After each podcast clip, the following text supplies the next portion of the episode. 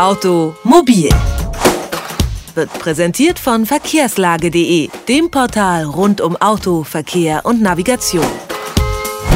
Moderne Autos mit viel Elektronik zehren immer stärker an den Batterien. Manchmal reicht die Leistung vieler Lichtmaschinen nicht mehr aus, um den Stromspender ausreichend zu laden und am Leben zu halten.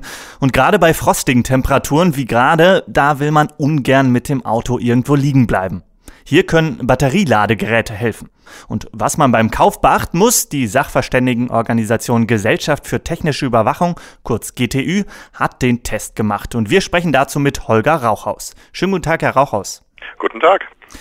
Wie funktioniert denn eigentlich so ein Batterieladegerät?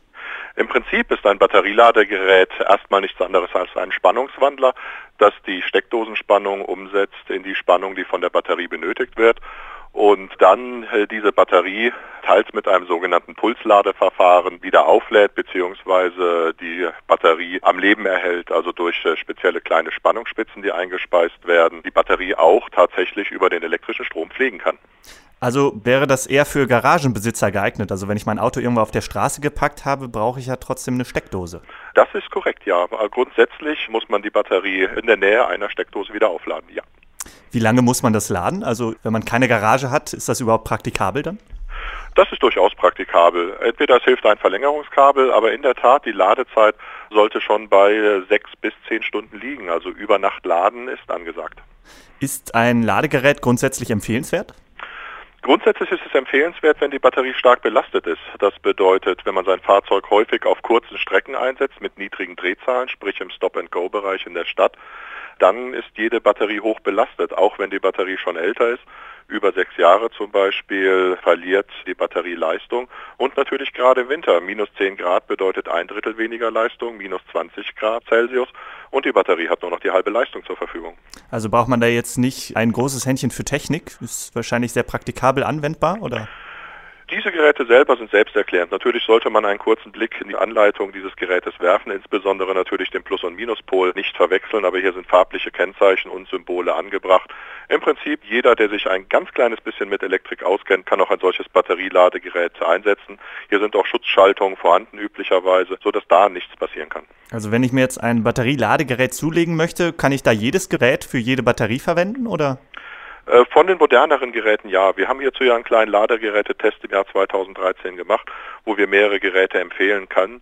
Und diese Geräte selber sind so ausgelegt, dass sie jede Pkw-Batterie laden können. Ja. Ausnahmen gibt es natürlich bei älteren Motorradbatterien beziehungsweise bei Lkw-Batterien. Sie haben in Ihrem Test, glaube ich, acht verschiedene Ladegeräte getestet. Wie sind denn da die Qualitätsunterschiede? Die Qualitätsunterschiede selber sind in erster Linie bei den Schaltungen, die die Batterie pflegen sollen. Alte Batterien zum Beispiel äh, können ja, wie der Fachmann sagt, sulfatieren. Es können sich also Ablagerungen auf den Platten bilden. Und diese Geräte haben halt spezielle Schaltungen, die das vermeiden oder verhindern sollen. Und zum anderen natürlich auch in der Ladegeschwindigkeit gibt es hier direkt Unterschiede und auch in den Bedienungsanleitungen. Kann man denn sagen, man muss eine Batterie aufladen, also jetzt gerade, weil es kalt ist, oder gibt es da irgendwie irgendwelche Kennzeichen? Also woran erkennt man eigentlich, ob ich meine Batterie laden sollte oder nicht?